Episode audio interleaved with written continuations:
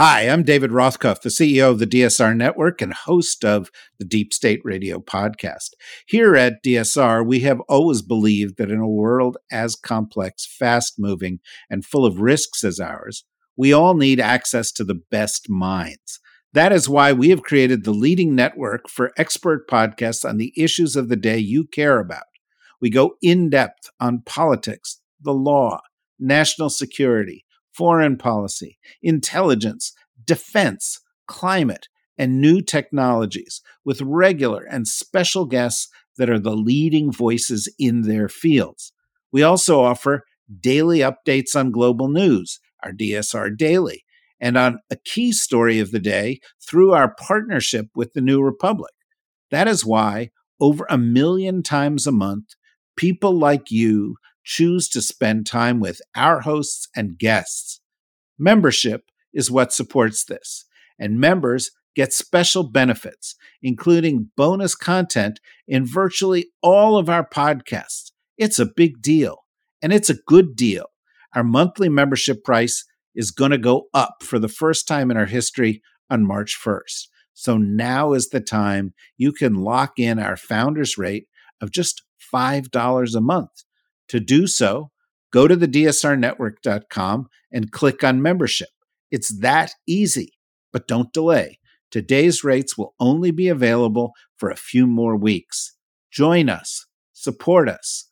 Go to the dsrnetwork.com right now. Thank you.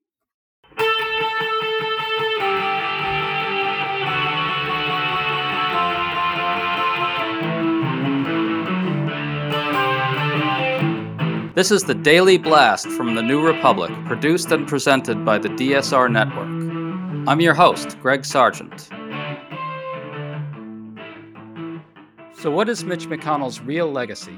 McConnell just announced that he's stepping down at the end of this year as Senate Minority Leader after nearly 17 years leading the GOP in the upper chamber. It's been widely said that McConnell was an opponent of Trump and no longer has a place in the party of MAGA. But the story is more complicated than that. In many ways, McConnell's own career trajectory closely tracks and is directly responsible for the descent of our politics into the disastrous mess we now find ourselves in. There may be no person alive better equipped to discuss McConnell's life and impact than veteran congressional observer Norman Ornstein.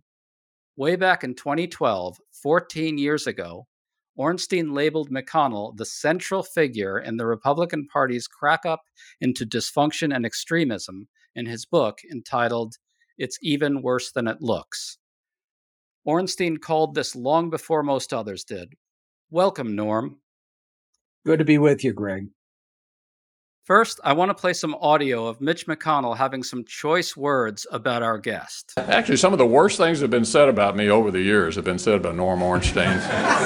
and you've been you've been entirely wrong on virtually every occasion. i well, McConnell didn't like you very much, did he, Norm? What prompted that outburst? So we had a long history, Mitch and I, going back actually to before he was a leader. But much of this was about the role that I played in campaign finance reform, including helping craft and spearhead the bipartisan Campaign Reform Act, McCain Feingold, which he was bitterly opposed. And that plus criticism I made of him as a leader, uh, including some that you talked about, uh, did not sit well with Mitch McConnell. So let's start at the top. The oft expressed idea that McConnell took on Trump over January 6th is largely exaggerated. McConnell had a chance to kill off Trump and failed to do it. McConnell refrained from saying Biden won the 2020 election for weeks because he wanted to harness MAGA energy to win the Georgia Senate runoffs. McConnell did not rally GOP senators to convict Trump after his impeachment. Now Trump is within striking distance of the presidency again. Isn't that McConnell's chief legacy? If Republicans had convicted him, then certainly along with that, they would have barred him from running for any further federal office. That would have taken care of that. I think we still would have gone forward with these uh, trials, with the indictments, and his plight would be significantly worse. We would have had a very different Republican primary process looking for a candidate. And at the same time, there's also the reality. Connell was right on one front that taking on Trump in this way was to the long term advantage of a Republican Party if it wants to be, by any stretch of the imagination, a responsible party, a problem solving party, one that could compete legitimately in our political system. But in the short run, it was going to deeply divide the party. Trump would have uh, called his followers, including using violence, to turn on all of those Republicans who'd betrayed him. He would have had allies out there in the right wing tribal media, and they would have suffered in the short run. But the fact is, McConnell and the Republicans who have been a part of his orbit have never looked at what the long term should be, have never tried to compete as a party that could actually win over a majority of Americans. They focused on attracting big money, using dark money, suppressing votes, and misusing the rules and norms of the Senate to get their way, including, of course, packing the Supreme Court. Let's start at the beginning, Norm. McConnell has recounted that he was a glowing supporter of Lyndon B. Johnson's signing of the Voting Rights Act in 1965. That might surprise a lot of our listeners who know the McConnell of today. Who was McConnell back then, and what was his early career like? You know, I interacted with McConnell uh, er, in the early days when he was in the Senate. He was the chairman of the uh, uh, Foreign uh, Aid Subcommittee of the Appropriations Committee. He was a pragmatic, moderately conservative Republican. His mentor was John Sherman Cooper, who was one of the giants of the Senate, was a moderate to liberal Republican, basically a moderate Republican. I have to believe that John Sherman Cooper, uh, if it were uh, more than an, uh, a, a uh, an analogy, would be rolling in his grave right now over what happened to Mitch McConnell.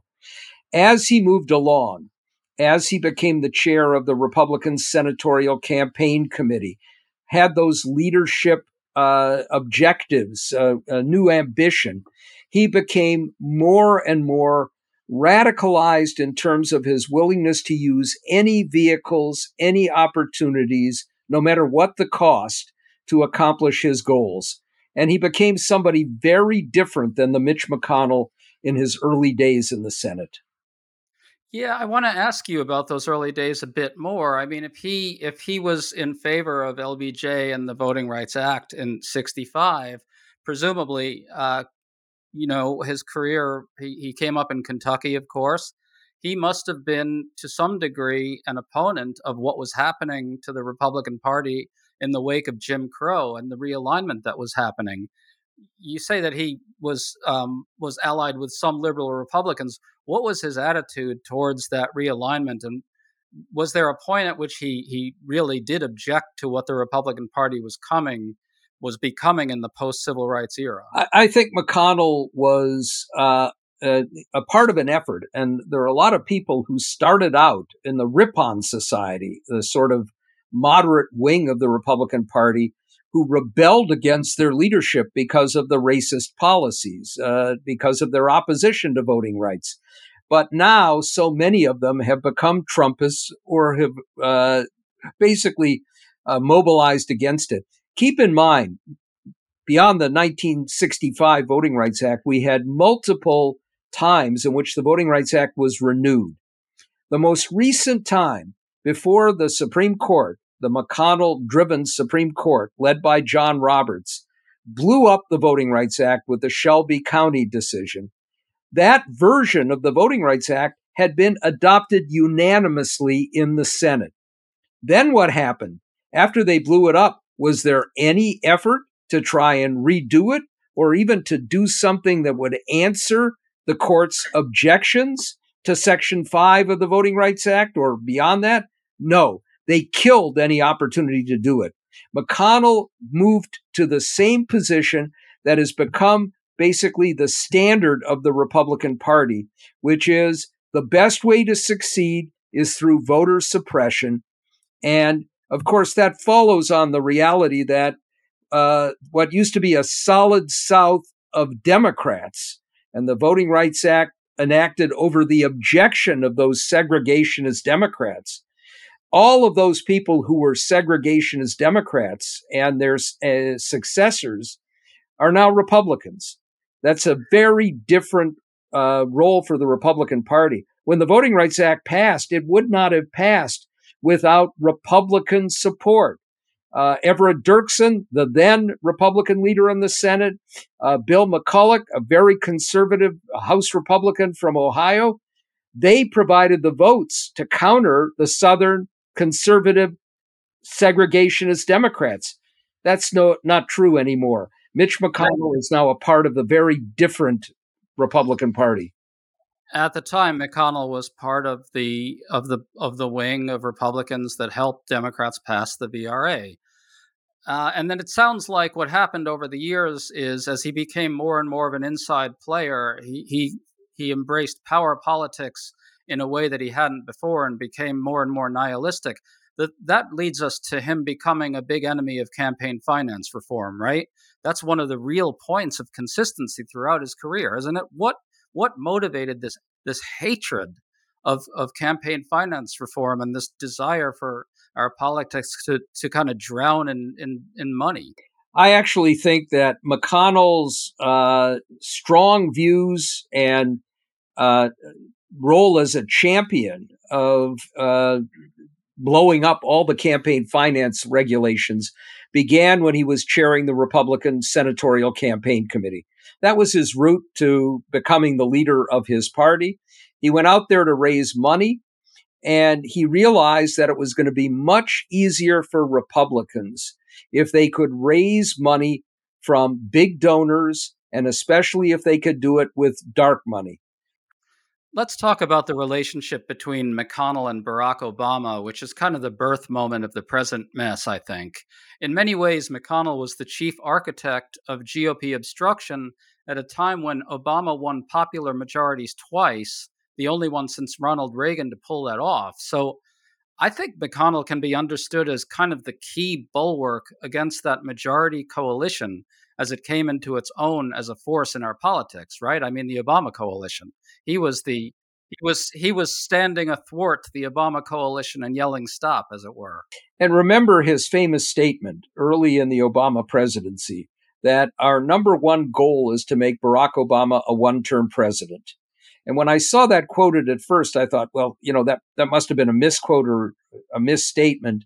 He must have said, my number one goal is to make sure that the economy thrives and to make sure that people are taken care of and to make sure that America is strong. And to accomplish that goal, we should make Barack Obama one term president. But no, he cut right to the chase. It had nothing to do with policy or policy goals. It was, we need to win. And what he did was to take Senate rules and, you know, let's step back for a second. You can have laws, you can have rules. Those are uh, the fundamental to a political system.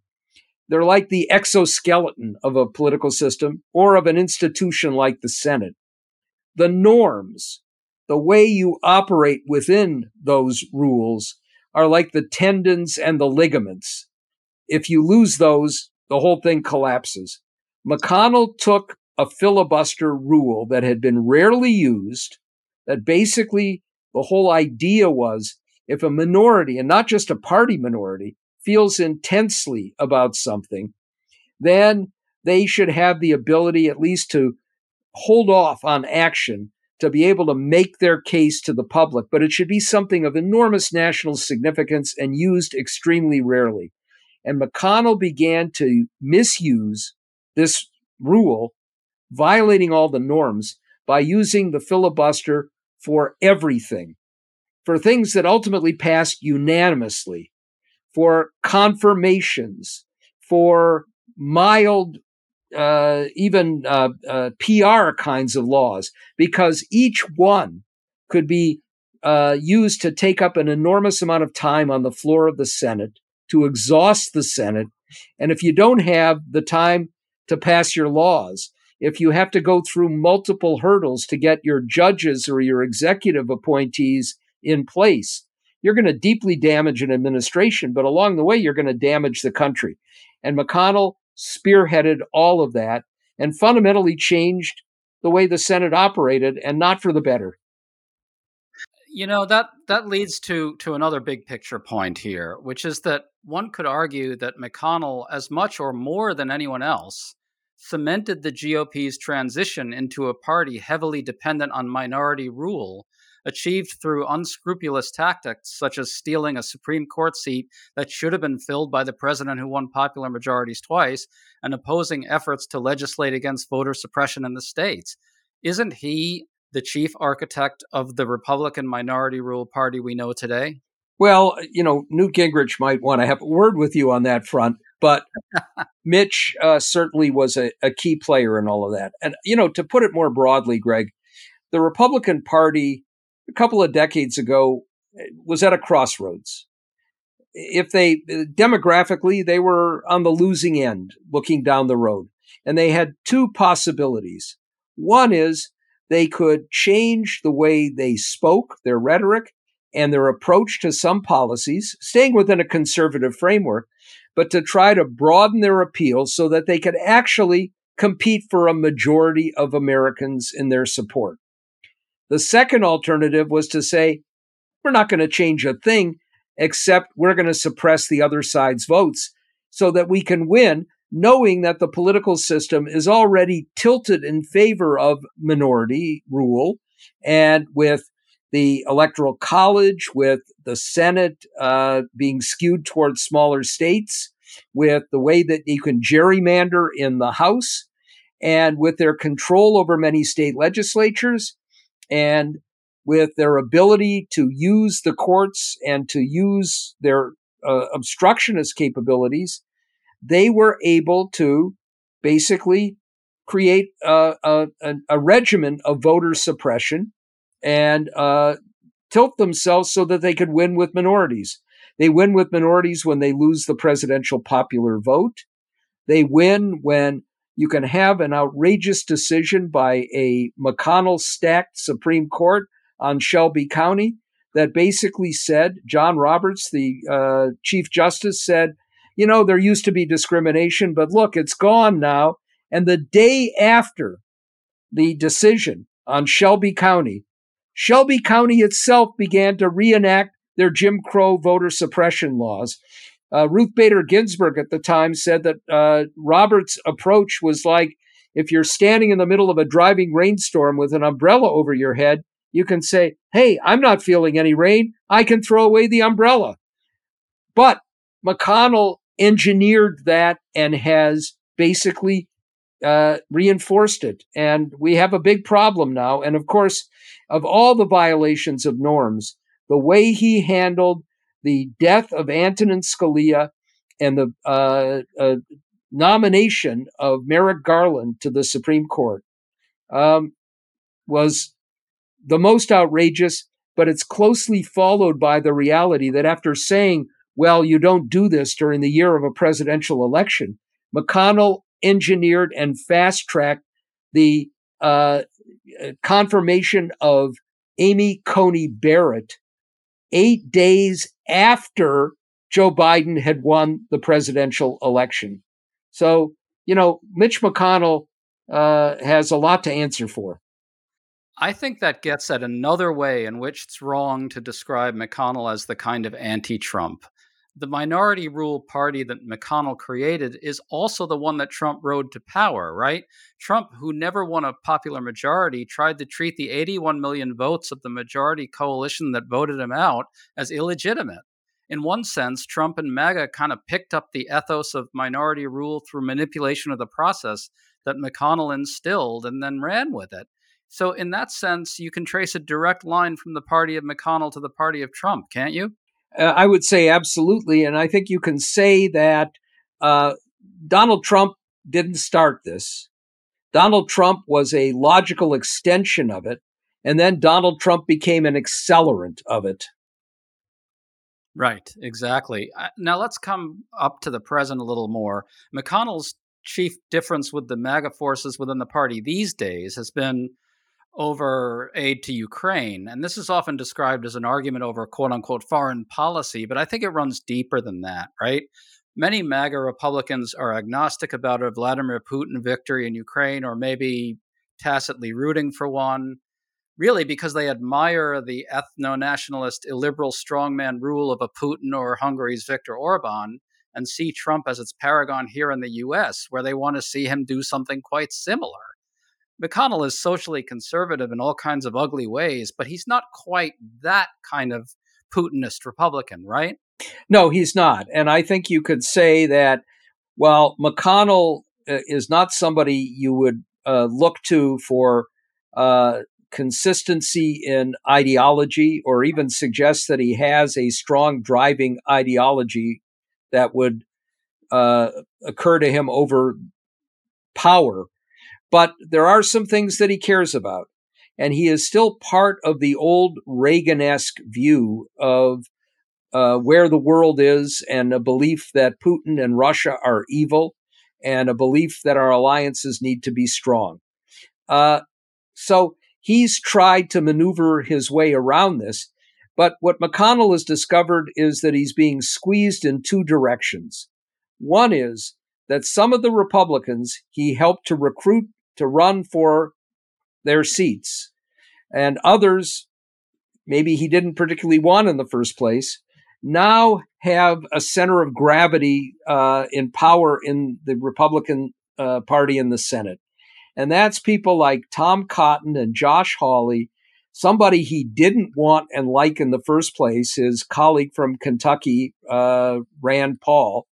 It includes the Marsha Blackburns and Tommy Tubervilles of the world. And they're pushing him on the right because they're less interested in pragmatic power politics and more in their radical ideology. But at the same time, he's had to deal with a batshit crazy Republican majority in the House, with a leader who is clueless in terms of how to make things happen. And that's been deeply frustrating to him. Just to step back for a minute and look at that former squeeze, remember that what uh, McConnell tried to do, wanting the aid to Ukraine, but believing that it could be a useful hostage to bludgeon Democrats into and Biden into swallowing hard with a draconian border bill. Set this up so that to get the aid to Ukraine, you'd have to swallow the border policy. What did he do? He picked one of his uh, loyalists, uh, Senator from Oklahoma, Jim Lankford, to lead the negotiations brought in another ally in Kyrsten Sinema, who's worked more with Republicans than with Democrats. And along with Democrat Chris Murphy, they negotiated, negotiated, came up with something that required Biden and Senate uh, Democrats to swallow hard.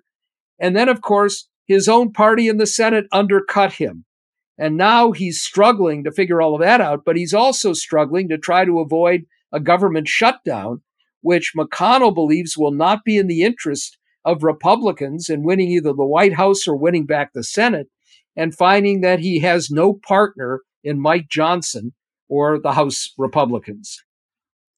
It's true that he's definitely at odds with some of these newly radical forces in, inside the Republican Party. However, I do want to bring this up.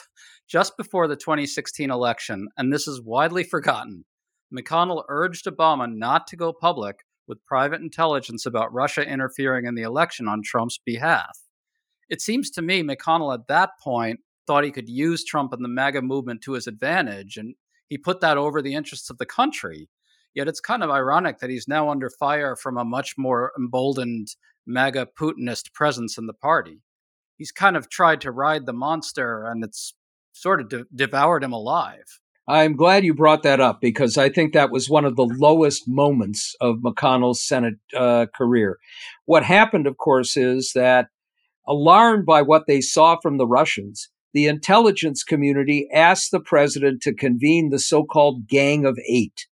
The Gang of Eight is the four leaders the Speaker, Minority Leader of the House, Majority, Minority Leaders of the Senate, plus the Democrats and Republicans chairing and ranking on the intelligence committees into a highly secret meeting where they put out all of this information. And the intelligence community wanted a public warning to Russia to stay out.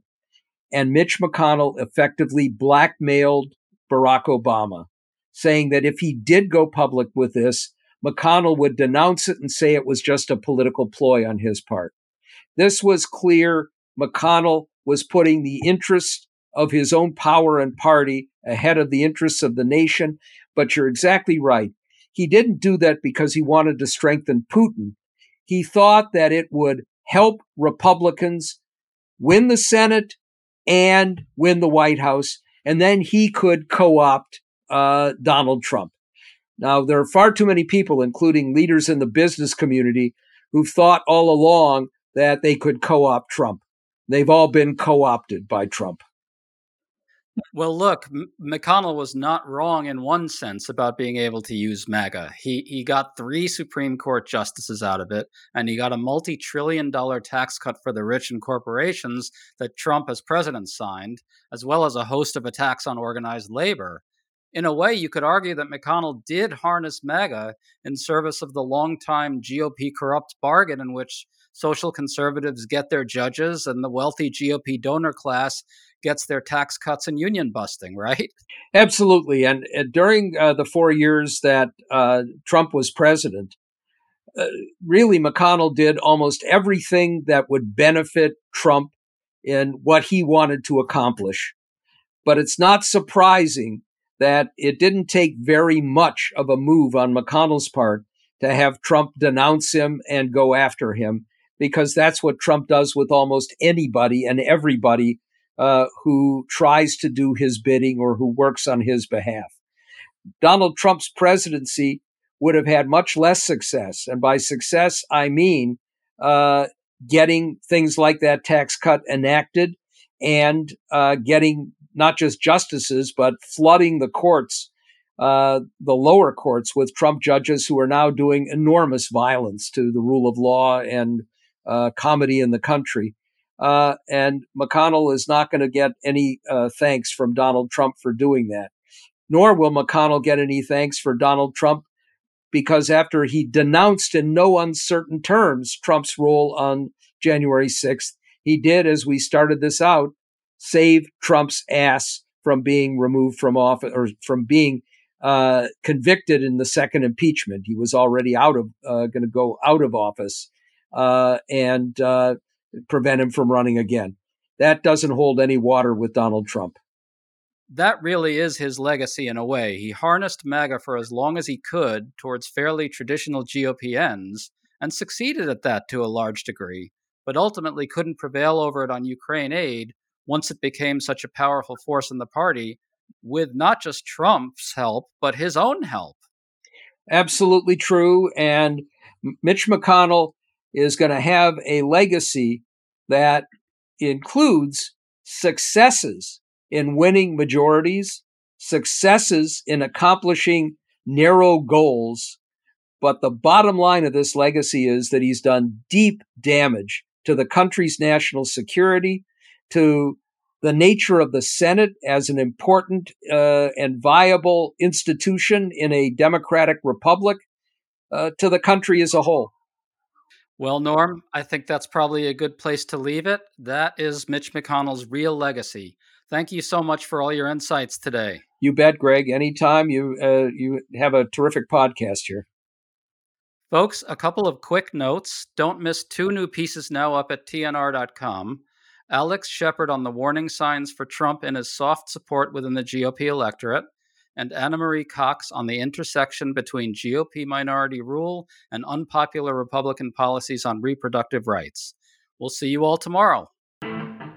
You've been listening to The Daily Blast with me, your host, Greg Sargent. The Daily Blast is a New Republic podcast and is produced by Riley Fessler and the DSR Network.